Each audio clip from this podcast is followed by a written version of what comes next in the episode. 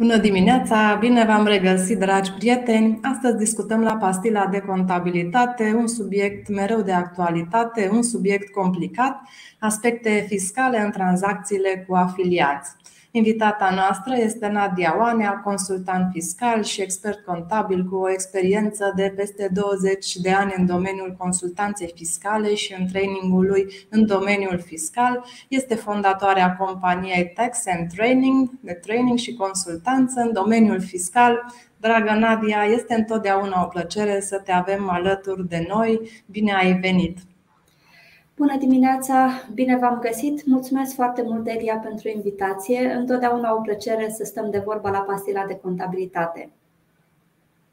Mulțumim, dragi prieteni care, care ne urmăriți. Puteți să adresați întrebări pe canalele obișnuite, probabil că le știți, le voi repeta pe pagina de Facebook a Smart Bill, pe canalul de YouTube al Smart Bill sau dacă doriți în mod anonim, există un link disponibil în secțiunea comentarii pe pagina de Facebook a Smart Bill. Le așteptăm cu drag și încercăm să le preluăm pe măsura discuției de astăzi.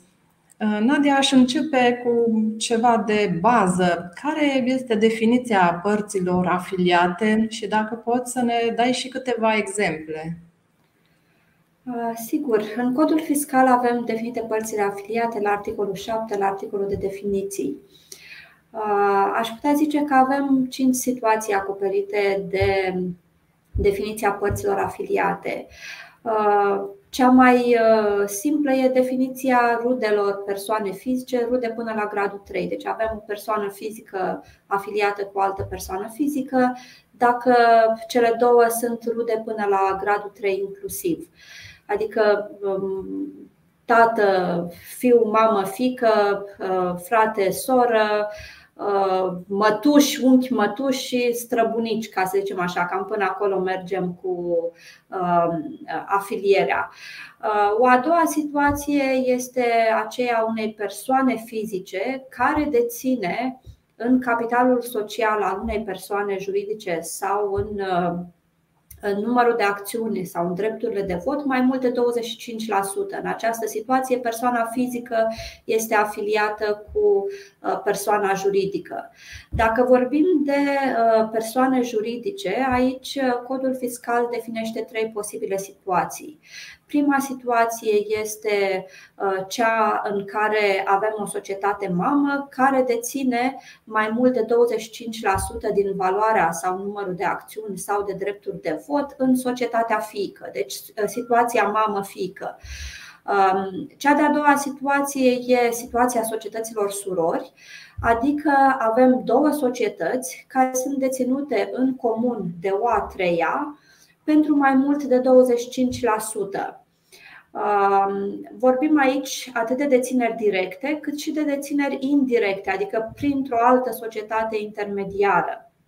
Și o altă, uh, ultima situație de afiliere prevăzută de codul fiscal e uh, o situație extrem de, uh, să zic așa, interesantă și care uh, pune probleme de regulă în controlele de prețuri de transfer uh, desfășurate de autoritățile fiscale, e așa numită afiliere prin control când uh, nu se dețin uh, nu se deține 25, acel prag minim de 25% din valoarea sau numărul de acțiuni sau uh, drepturi de vot într-o persoană juridică, însă vorbim de două sau mai multe societăți în care o persoană cel puțin o persoană deține poziții cheie, cum ar fi administrator sau manager sau director, membru în board și așa mai departe, deci are o poziție care juridic uh, îi dă anumite puteri, dar și de facto acea persoană reușește să convingă respectivele firme să intre în relații unele cu celelalte datorită poziției pe care o deține. Uh, cheia aici la afilierea prin control ar fi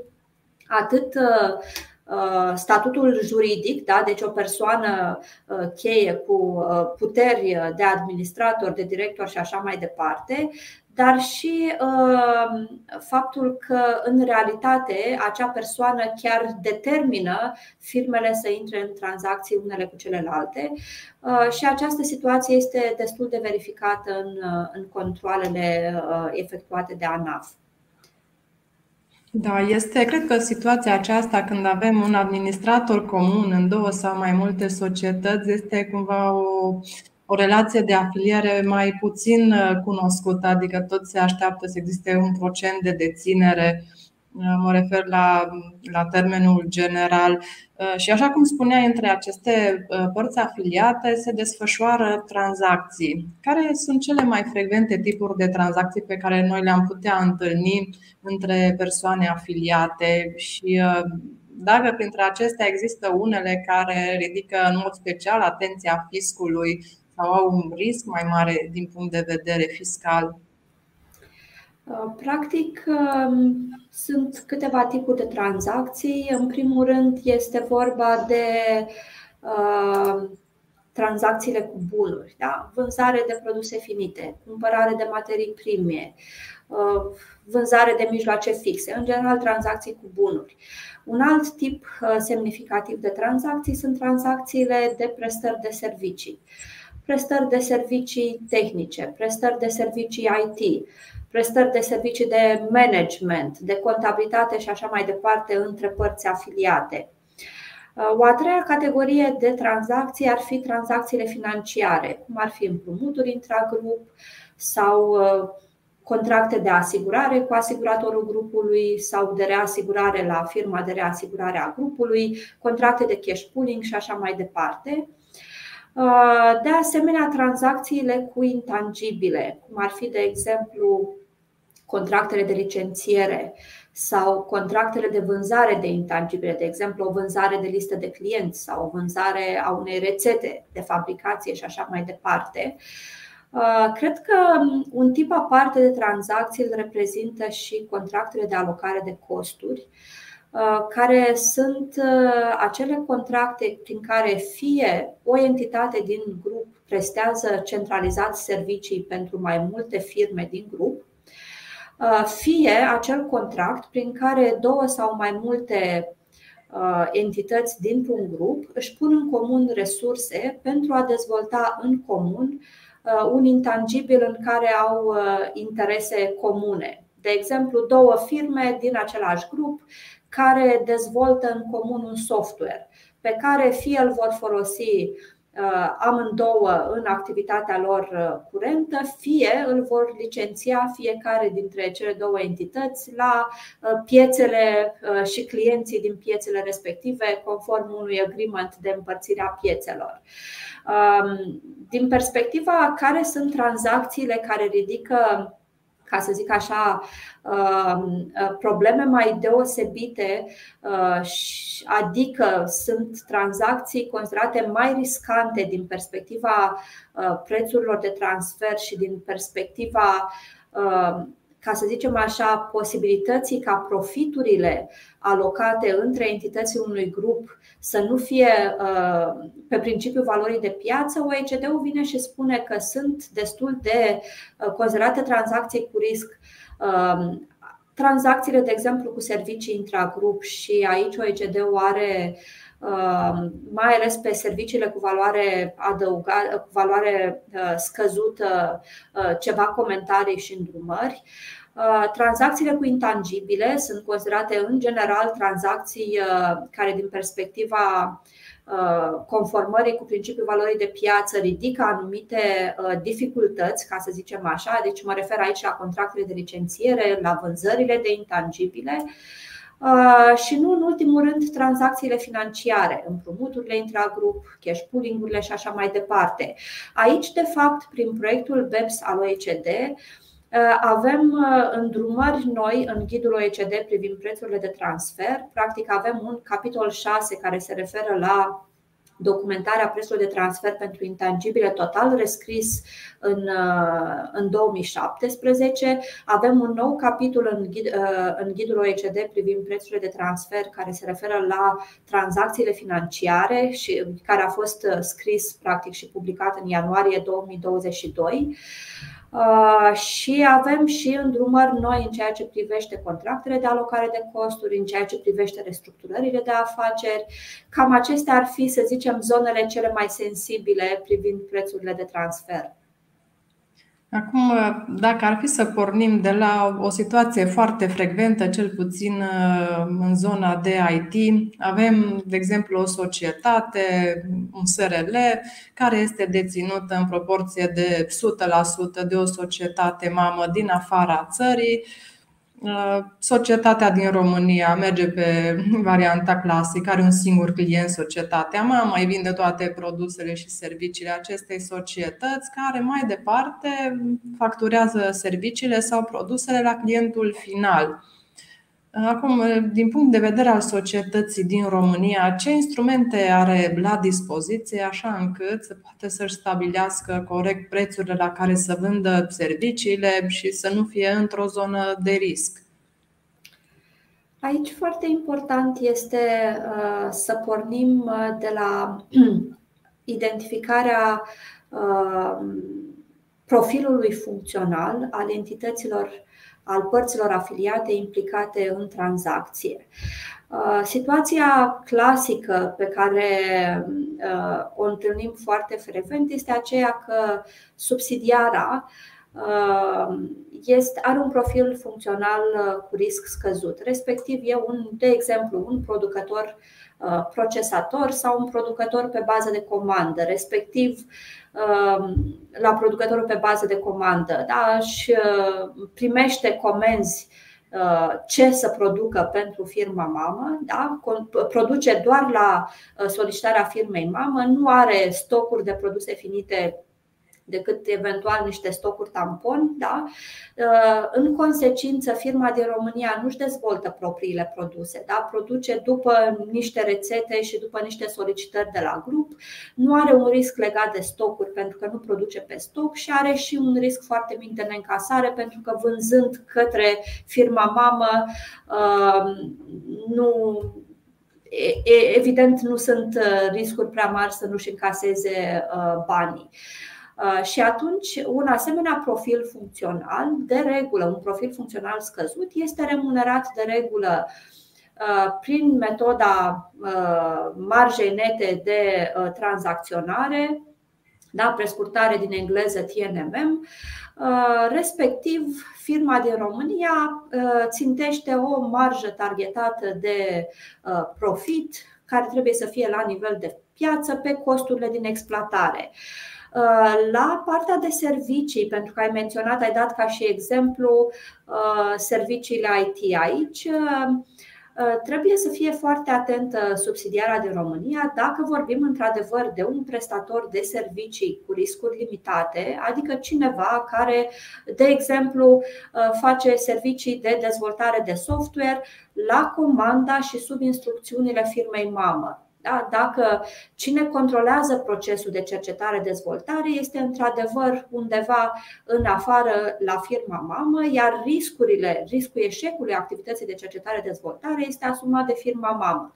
În cazul acesta, firma din România este de asemenea un prestator de servicii cu riscuri limitate și uh, de regulă este îndreptățit la o remunerație tot pe principiul cost plus Uh, în această situație, ca și în cea descrisă mai devreme, practic uh, se utilizează baze de date pentru a stabili care este marja de profit pe costurile de exploatare obținută de firme comparabile independente angajate în activități comparabile. Uh, și firma din România ar trebui să fie cu marja de profit pe costurile din exploatare undeva în acel interval de comparare uh, obținut cu bazele de date. Deci, în esență, e vorba de a ne compara profitabilitatea cu uh, firma cu, cu profitabilitatea firmelor independente comparabile angajate în activități similare. Mare atenție însă uh, dacă nu cumva în România avem o firmă care are un profil funcțional mai complex. Respectiv, uh, nu este uh, neobișnuit faptul că pentru că avem firme de IT pur românești, dacă firma din România are ia, deține ea drepturile de proprietate asupra intangibililor și este practic antreprenorul grupului și nu, nu doar un prestator de servicii cu riscuri limitate, în cazul acesta vorbim de un alt tip de remunerație. Nu mai putem vorbi doar de o remunerație de tipul cost plus, dar pentru că tu ai spus firmă mamă în afară, firmă subsidiară în România, presupun că suntem pe acel profil funcțional scăzut. Deci recomandarea ar fi să fim atenți la marjele de profit Uh, ideal uh, să uh, facem un studiu de benchmark pe care să-l actualizăm măcar o dată la 3 ani. Nu e scris în legislație cât de des trebuie să facem, dar e o chestiune de bună practică. Și în cazul în care suntem cumva cu profitabilitatea în afara intervalelor profitabilității firmelor independente comparabile, trebuie să vedem un picuț care e cauza. Dacă nu cumva suntem pe o situație de ineficiență locală care ar justifica respectiva, să zic așa, lipsă de profitabilitate sau profitabilitate mai scăzută, ori avem o problemă de prețuri de transfer. Da, am primit și mai multe întrebări pe, pe temele discutate, mai preiau din ele și vă rog dacă mai aveți întrebări să le adresați. Uh, una dintre ele este așa: se consideră tranzacție cu afiliați creditările între mai multe societăți care au același administrator? Uh, practic, dacă ne ducem la definiția afilierii prin control, da? Avem uh, îndeplinite cele două condiții ale afilierii prin control. Avem aceeași persoană care, juridic vorbind, deține o poziție în societățile implicate în tranzacția de creditare, dacă înțeleg bine, și avem și uh, controlul de facto, adică acea persoană, pe lângă faptul că are uh, poziția juridică în cele două societăți, da, uh, are și puterea pe care o și folosește de fapt o să determine societățile să intre în tranzacții unele cu altele. Deci, fără să cunosc mai multe detalii ale cazului, aș putea spune că vorbim de o afiliere și dacă avem creditări între cele două societăți, vorbim de obligația de a respecta principiul valorii de piață pentru tranzacțiile intragrup. Uh, cred că merită spus de ce uh, trebuie respectat acest principiu al valorii de piață pentru faptul că, din punct de vedere fiscal, veniturile și cheltuielile luate în considerare atunci când calculăm impostul pe uh, profit sau impostul pe venitul micro-întreprinderilor, dacă vorbim de venituri, trebuie să fie evaluate conform principiului valorii de piață. Comercial vorbind, părțile afiliate au libertatea să uh, tranzacționeze exact la condițiile pe care le consideră convenabile, însă fiscal, atunci când înregistrăm venituri și cheltuieli și calculăm baza impozabilă pentru impostul pe profit, trebuie să reflectăm aceste venituri și cheltuieli din tranzacțiile cu afiliați, ca și cum tranzacțiile ar fi fost făcute între părți independente, că de fapt asta înseamnă principiul valorii de piață. Mulțumim. Mai sunt câteva întrebări, mai preiau două, trei din ele. Dacă salariații unei societăți se consideră că sunt afiliați, dacă li se vând bunuri din cadrul societății, de exemplu laptopuri uzate, trebuie să ținem cont de prețul de piață? Deci, exceptând situația în care salariatul are și acțiuni și depășește 25% din Uh, numărul de părți sociale, acțiuni, drepturi de vot și așa mai departe, n-ar zice că salariații sunt uh, uh, părți afiliate cu societatea în sine. Da? Sau depinde dacă salariatul respectiv e administratorul și el decide la ce preț se vând laptopurile, da, atunci putem vorbi de părți afiliate, dar în general aș zice că nu. Așa mai este o întrebare. Societatea A cumpără servicii de la societatea B. Societatea A și B sunt administrate de aceeași persoană. Asociații din societatea A și societatea B sunt alte două persoane fizice.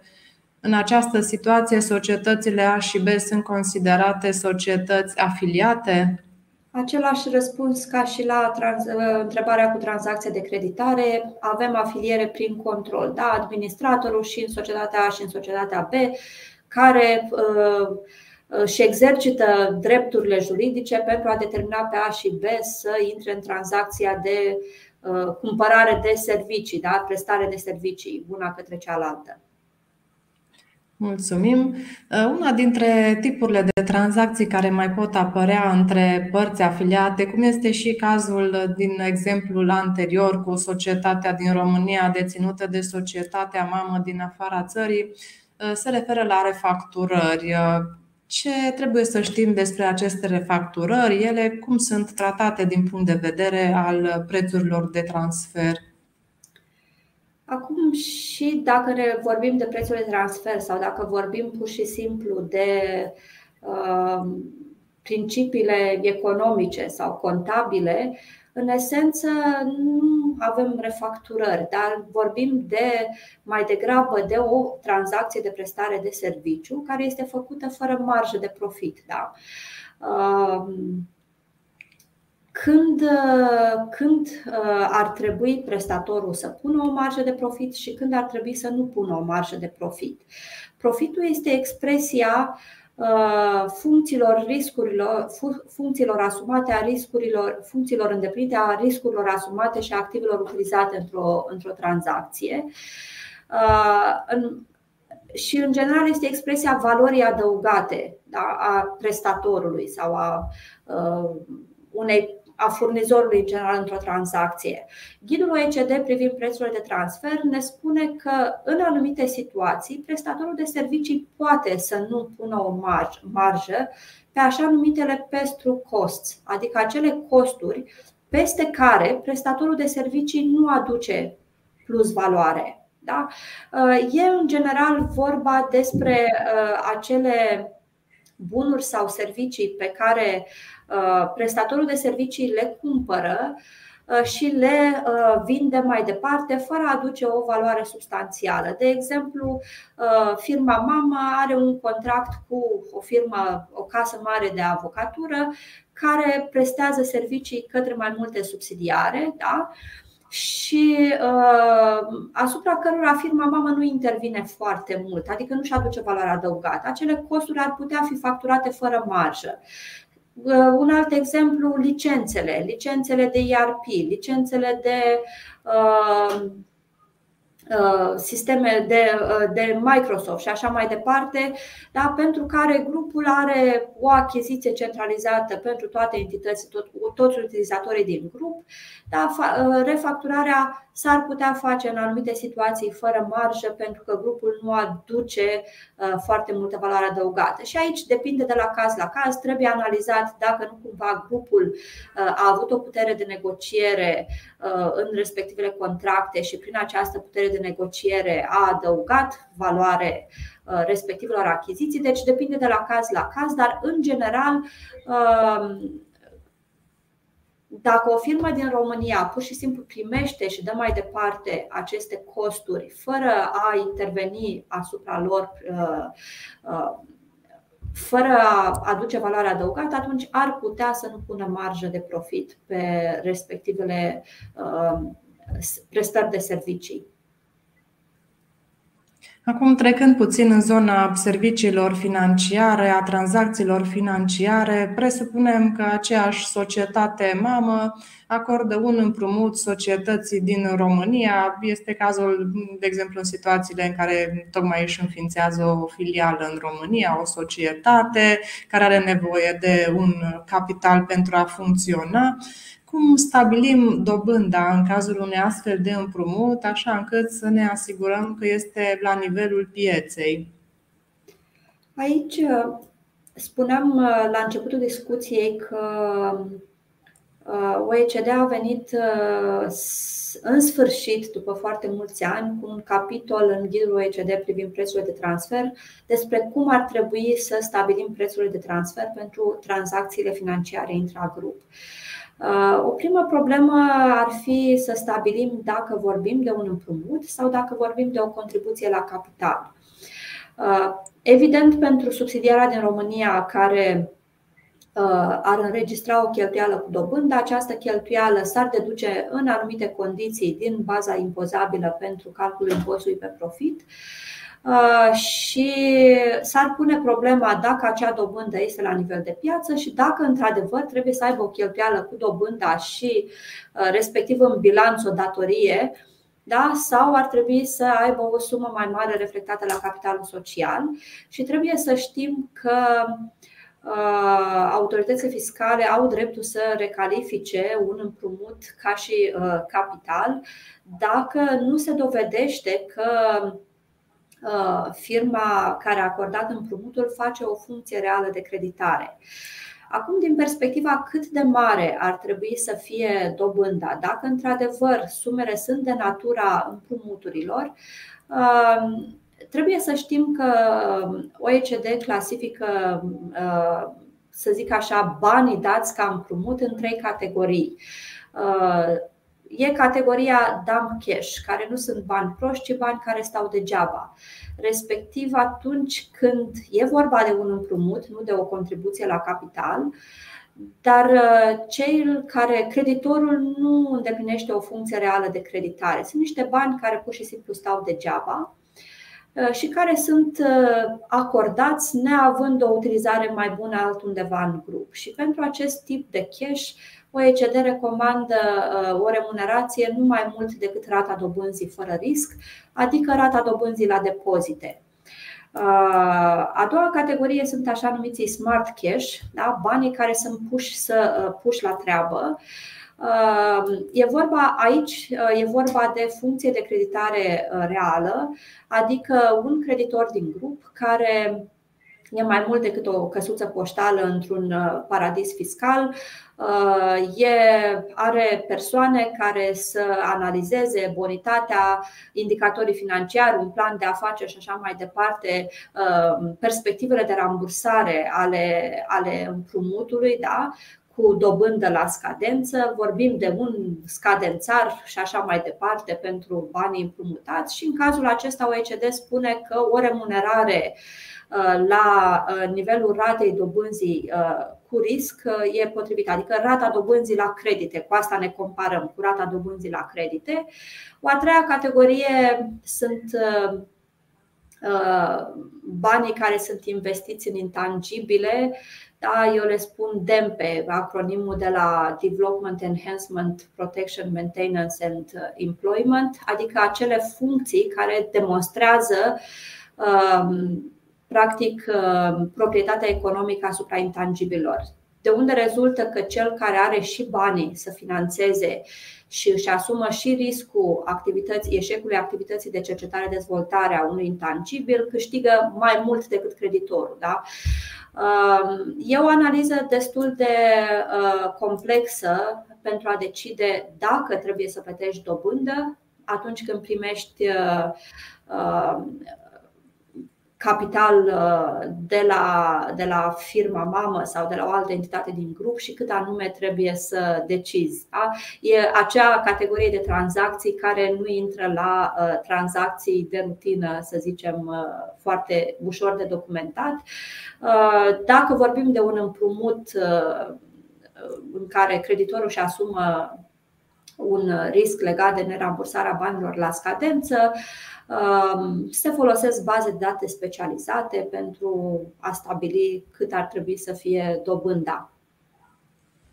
Mulțumim. Avem o întrebare pe această temă. O societate împrumută altă societate cu o sumă de bani. Se face un contract de împrumut între cele două societăți fără dobândă.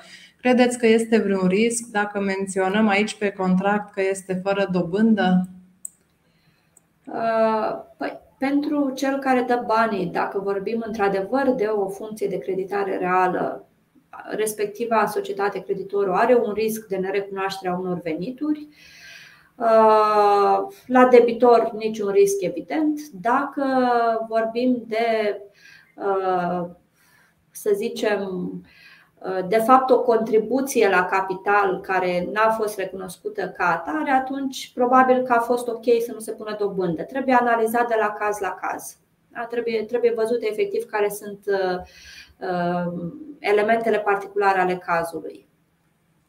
Da, și mai avem o întrebare interesantă. O societate de IT din România este deținută de o societate de IT din SUA. Societatea din România facturează către societatea din SUA 60 de dolari ora de dezvoltare software, iar societatea din SUA facturează mai departe către clientul final 160 de dolari. Este posibil ca la un eventual control să ni se ceară și tarifele pe care le practică societatea din SUA către clienții lor? Are vreun drept fiscul din România să solicite aceste informații? Cine întreabă, probabil își pune problema dacă ar, ar fi potrivită sau nu aici metoda comparării prețurilor, respectiv să compari rata orară la care firma mamă facturează clientul final terț, dacă înțeleg bine, cu rata orară uh, folosită între firma de România și firma mamă.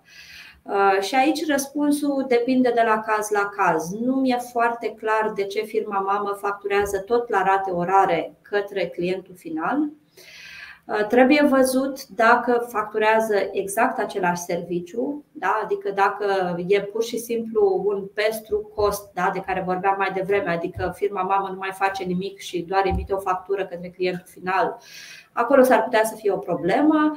Uh, dacă diferența de preț stă pe niște funcții îndeplinite, riscuri asumate și active utilizate în plus față de uh, Uh, subsidiară da, de către firma mamă, e posibil să fie îndreptățită diferența de preț. Deci, iarăși, uh, ar trebui analizată de la caz la caz da? Uh, această situație. Și, în primul rând, ar trebui să ne punem problema nu dacă fiscul are dreptul să ceară. În mod normal, dacă vorbim de subsidiare, membri ale unui grup cu cifră de afaceri uh, peste 750 de milioane de euro, grupul ar trebui să raporteze country by country, raportul ar trebui să ajungă și la fiscul din România, care ar avea un instrument pe baza căruia să estimeze dacă ar exista un risc de prețuri de transfer sau nu în, uh, în România pe acest grup de care vorbește uh, ascultătorul, urmăritorul nostru. Deci, uh, ar putea să existe, ca să zic așa, deja informația la ANAF uh, de unde ar putea rezulta un, uh, un risc, însă eu zic că e mai degrabă o problemă de conformare voluntară la acea firmă din România care dacă are informație că există o asemenea diferență de preț, ar trebui să ridice problema la nivel de grup și uh, să decidă dacă există într-adevăr argumente pentru asemenea diferență care stau în acele funcții, riscuri și active suplimentare la nivelul firmei mamă sau dacă nu există și într-adevăr o asemenea comparație de preț ar duce la o reevaluare a veniturilor în România, atunci să ia măsurile care se impun. Da? Deci aș duce, o, aș duce discuția mai degrabă în zona de conformare voluntară. Mulțumim. Mai preluăm o întrebare anonimă. Cum putem ști care este prețul de piață cât timp nu este nicio informație publică pe piață? Cel puțin în domeniul serviciilor nu sunt publice aceste informații. Deci, deși vorbim de preț de piață, da, din cele cinci metode listate de codul fiscal, doar o metodă se bazează pe comparații de prețuri, da? e metoda comparării prețurilor.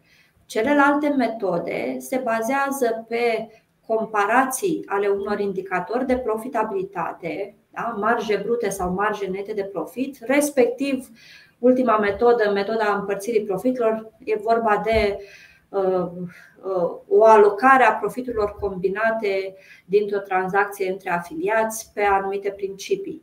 Deci, la celelalte metode, cu excepția metodei comparării prețurilor, de fapt comparăm profituri, uh, marge de profit, nu, uh, nu prețuri, iar margele de profit se calculează pentru firme comparabile independente, se calculează pe baza cifrelor raportate de firme la registrele comerțului da, din România, din Europa, din întreaga lume aceste cifre da, fiind agregate în baze de date externe. Da, cum e uh, Orbisul sau uh, Amadeus și așa mai departe.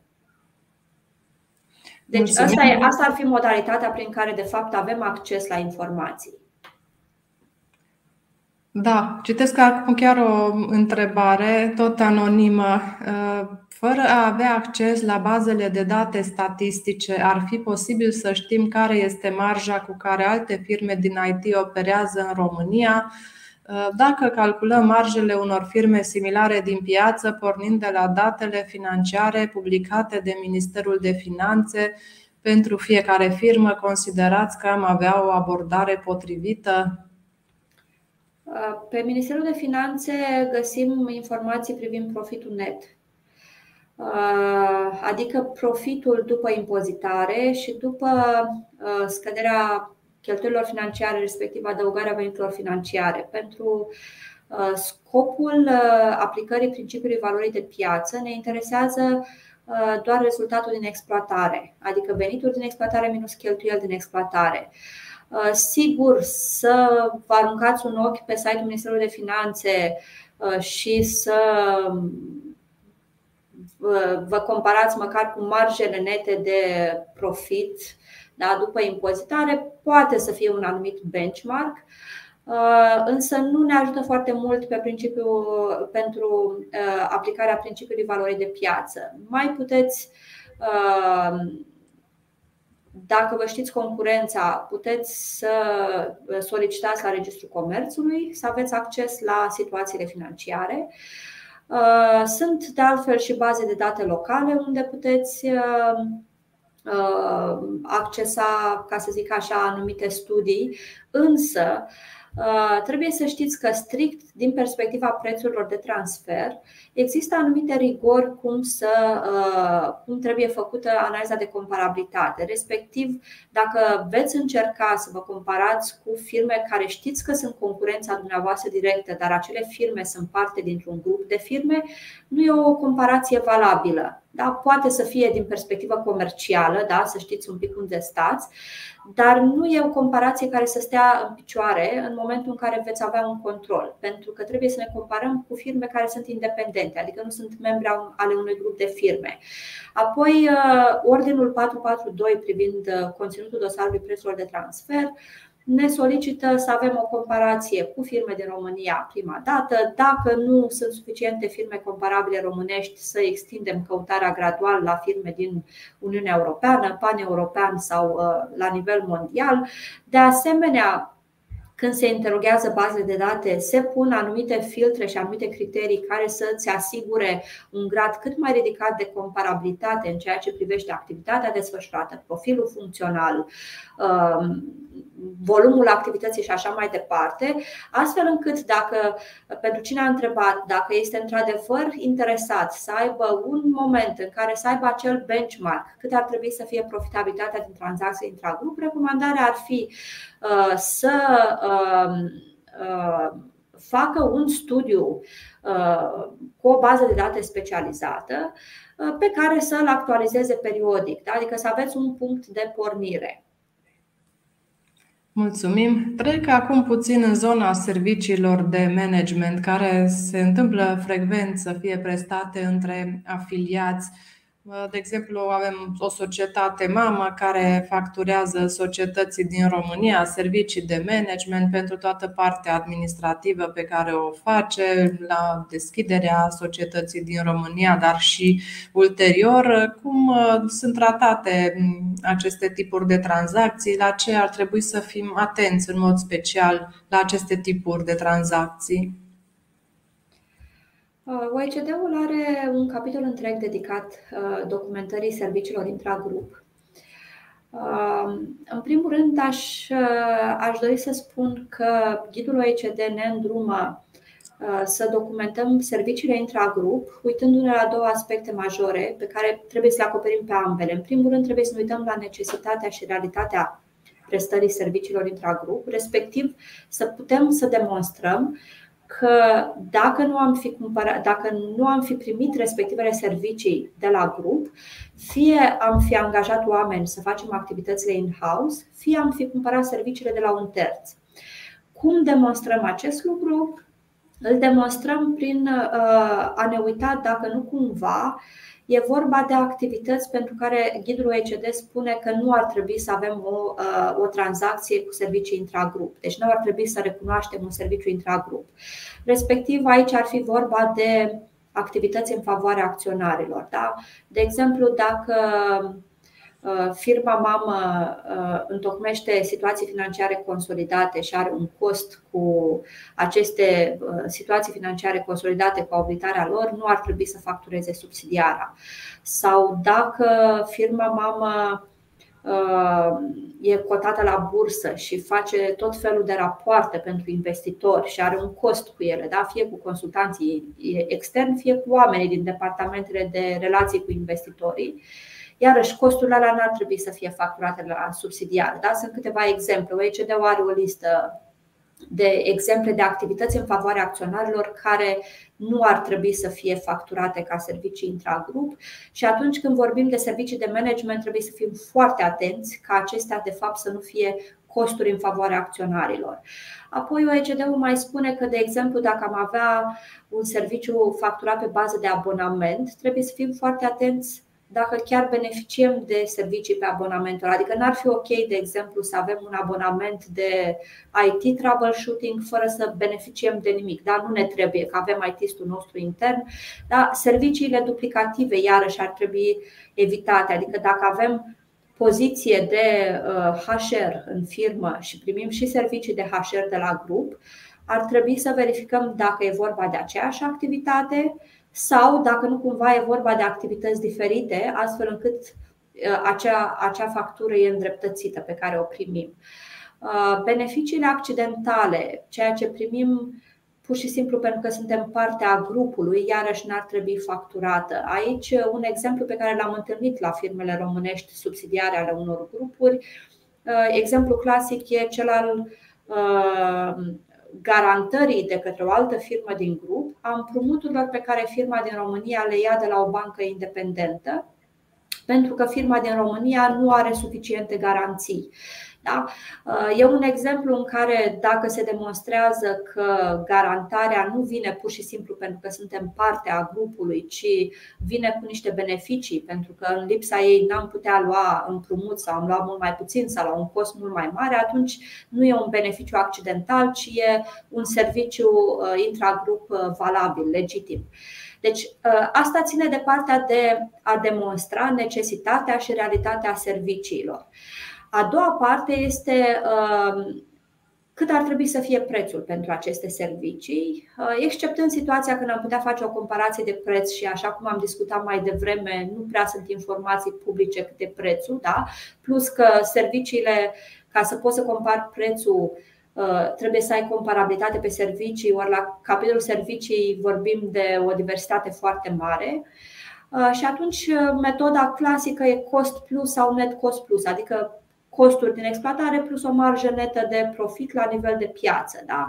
care marjă de profit iarăși trebuie și ea stabilită de regulă prin apel la baze de date. La baza de cost, în schimb, pentru că toată lumea se gândește dacă marja de profit e cost plus 5%, sunt safe. Dacă te gândești că atunci când vine uh, ANAF în control și verifică deductivitatea cheltuielilor cu servicii de management, Uh, avem cea mai mare parte, 95% care vine din baza de cost și de-abia doar 5% care vine din marja de profit. Foarte important este să ne focusăm pe cum a fost calculată acea bază de cost. Și aici uh, Ghidul OECD distinge între servicii care sunt prestate strict pentru o anumită entitate, da? adică știi că directorul a fost în România, a făcut o vizită, a, f- a făcut niște cheltuieli da? și alea sunt facturate plus o marjă către subsidiarea din România, sau vorbim de acele centre de servicii la nivel de grup care prestează servicii pentru mai multe entități din grup costurile acestor servicii fiind alocate pe baza unor chei de alocare. Da? Acele chei de alocare trebuie să fie potrivite cu uh, elementul care generează costul. Da? Adică, dacă vorbim, de exemplu, de cheltuieli de management, probabil că o cheie de alocare potrivită ar fi cifra de afaceri. Dacă vorbim de cheltuieli de HR, probabil numărul de personal, cheltuielile de IT, probabil alocate pe baza, nu știu, numărului de user și așa mai departe. Foarte important ce am observat în, în controle uh, la serviciile intragrup este să existe uh, Excel-uri cu calculul bazei de cost, demonstrarea uh, calculului cheilor de alocare, însă ar trebui să existe și mai mult decât atât documente care să probeze acele costuri incluse în Excel-uri. Mai, e un punct important, OECD vorbește mai ales după Uh, proiectul, ca urmare a proiectului BEPS, vorbește de servicii cu valoare adăugată scăzută, respectiv face distinție între serviciile care sunt core business-ul unei afaceri și serviciile de back office. Da? Uh, de exemplu, dacă vorbim de o firmă de IT din România care prestează servicii IT către o firmă din grup, da? ca și activitatea ei principală, vorbim de o altă marjă de profit pentru aceste servicii, comparativ cu situația în care grupul are un centru de servicii prin care prestează servicii IT suport pentru mai multe subsidiare. Da? Aceste servicii IT support sunt servicii cu valoare adăugată scăzută, adică acele servicii de back office care nu sunt parte a core business-ului unei, uh, unui, unui grup și pentru care OECD recomandă o marjă de profit între 3 și 10%, de obicei 5%. Da, comparativ în prima situație, firma care chiar face servicii de IT ca și core business, care trebuie să aibă o marjă de, de, de profit mai mare, da? pentru că nu mai vorbim de uh, back office. Cam atât despre servicii. Nu uităm că, în plus față de regulile de prețuri de transfer, avem cerințele de pe codul fiscal, care, uh, conform cărora uh, trebuie să demonstrăm că aceste servicii sunt în uh, scopul afacerii, ceea ce duce la paradigma pe care cu toții o știm, aceea că ne trebuie documente justificative da? pe care ANAF le cere de regulă în, în baza Uh, dreptului de a uh, evalua starea de fapt fiscală a contribuabilului. Mulțumim. Avem o întrebare de la Ionast cu Marian. În cazul încheierii unui contract de comodat ce are ca obiect folosința gratuită a unui utilaj între două societăți cu același administrator, se poate considera afiliere? Iarăși avem același administrator, avem un contract încheiat, Uh, deci avem afiliere prin control și da, va trebui să demonstrați de ce ați mers pe contract de comutat și nu pe un contract de închiriere. Mulțumim. Regulile de prețuri de transfer se aplică și în cazul în care avem vânzări care nu fac parte din activitatea curentă a firmei, de exemplu, vânzarea clădirii în care se află sediul social al unei firme către un afiliat. Este o întrebare tot anonimă. Da, vorbim de tranzacții cu bunuri în general deci, inclusiv vânzările de mijloace fixe intră uh, sub regula principiului valorii de piață. Mulțumim. Nadia, care sunt plafoanele valorice care ne obligă să întocmim dosarul acesta al prețurilor de transfer? Uh, plafoanele valorice sunt menționate în ordinul 442 pe 2016 și vorbim de două categorii de contribuabili. În primul rând vorbim de contribuabili mari, Uh, pentru care avem un, un set de plafoane. Uh, pentru aceștia vorbim de tranzacții cu uh, dobânzi pentru împrumuturi, fie dobânzi plătite, fie dobânzi încasate de cel puțin 200.000 de euro pe an, sau tranzacții cu servicii, fie primite, fie prestate de cel puțin 250.000 de euro pe an, fie tranzacții cu bunuri Uh, vândute sau uh, achiziționate de cel puțin 350.000 de euro pe an. Plafoanele se calculează pe an, cumulat pe toate tipurile de tranzacții de un anumit fel, pe, un anumit, pe un anumit sens. De exemplu, toate achizițiile de bunuri de la afiliați sau toate prestările de servicii primite de la afiliați. Dacă se depășește măcar unul din aceste plafoane, atunci va trebui să um, Contribuabilii mari trebuie să-și întocmească dosarul prețurilor de transfer, care trebuie să fie gata, nu depus la ANAF, ci trebuie să fie gata la termenul, până la termenul de uh, depunere a declarației 101. Uh, pentru acei contribuabili mari care nu depășesc nici unul din aceste plafoane, respectiv pentru contribuabilii mijlocii, uh, în cazul unei inspecții fiscale, dacă se depășește unul din cele trei plafoane din al doilea set de plafoane, ANAF poate să solicite întocmirea dosarului de prețuri de transfer. Și aici vorbim de 50.000 de euro dobânzi plătite sau dobânzi încasate de la afiliați, 50.000 de euro servicii prestate sau servicii primite de la afiliați, respectiv 100.000 de euro vânzări de bunuri sau achiziții de bunuri de la afiliați. În esență, trebuie să fim atenți dacă suntem pe prima situație și suntem obligați să facem dosarul prețurilor de transfer. Acolo, ANAF poate să vină să-l ceară oricând după termen, uh, contribuabilul având 10 zile să-l pună la dispoziție. Dacă suntem pe al doilea set de plafoane, uh, organele de inspecție fiscală ar trebui să solicite în scris dosarul, întocmirea dosarului prețurilor de transfer în cadrul unei inspecții fiscale Uh, și contribuabilului se va da și un termen până când să-l prezinte. Termenul este între 30 și 60 de zile, contribuabilul având posibilitatea să prelungească o singură dată cu maxim 30 de zile acest termen. Mulțumim. Mai avem o întrebare uh, anonimă, o întrebare interesantă. Cum considerați, din punct de vedere al prețurilor de transfer, următoarea structură?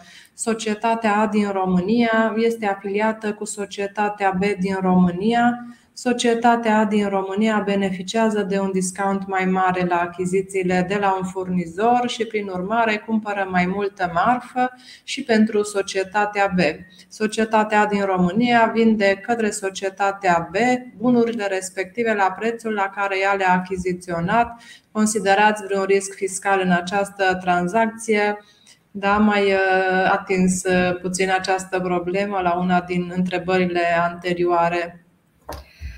Uh, e situația clasică a achizitorului centralizat dintr-un grup care, pentru că virgulă cumpără cantități mai mari, are putere mai mare de negociere, obținând astfel un preț mai bun, condiții de plată mai bune sau termene de livrare mai bune, pentru că știm că și uh, aprovizionarea pe lanțurile logistice poate să fie un challenge.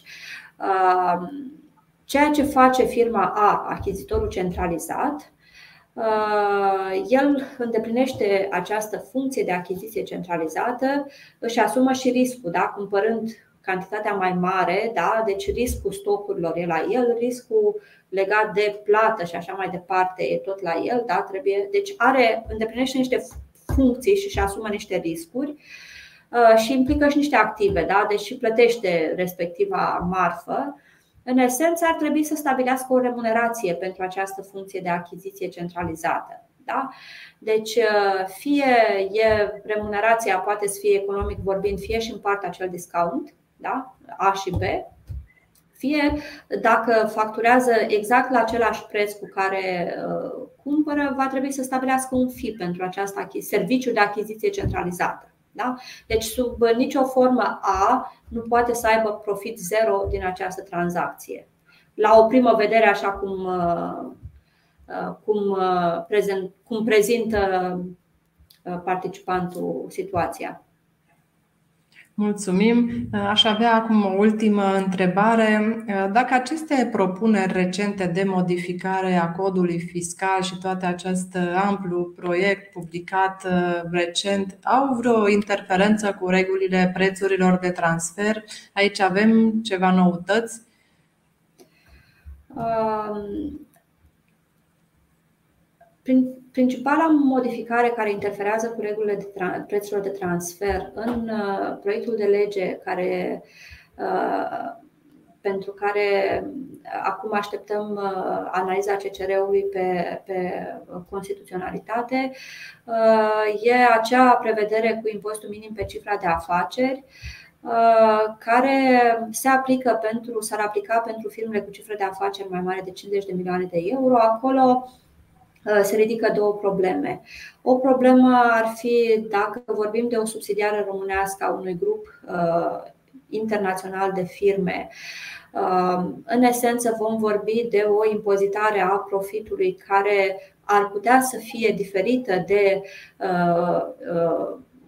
impozitarea profilului care ar rezulta din uh, aplicarea principiului valorii de piață, aplicând acest impozit minim pe cifra de afaceri, pentru că o profitabilitate mai scăzută în România sau o pierdere ar putea avea justificări pe care, de exemplu, și ghidul OECD uh, le recunoaște, o fază de investiții, o fază de startup, o anumită uh, strategie de piață, Uh, o perioadă de recesiune și așa mai departe.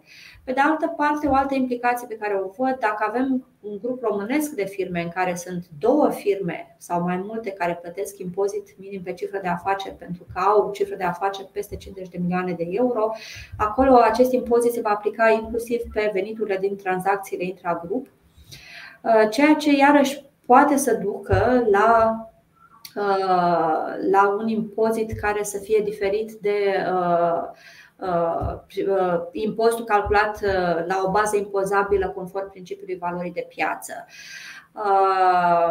Rămâne de văzut câte firme vor fi afectate în final și cum anume situația aceasta în contextul, de exemplu, al tratatelor de evitare a dublei impunere ar, ar interfera cu articolul 9 din tratate. Dragă Nadia, am ajuns la finalul acestui live. Am parcurs foarte multe întrebări. Au fost uh, multe întrebări venite de la cei care ne-au urmărit. Le mulțumim pentru interesul arătat acestei teme. Iată, este o temă complexă, nu se termină niciodată întrebările. Îți mulțumim și te mai așteptăm la pastila de contabilitate. Uh, și eu mulțumesc pentru invitație și pentru discuție. O zi frumoasă tuturor! O zi frumoasă, la revedere!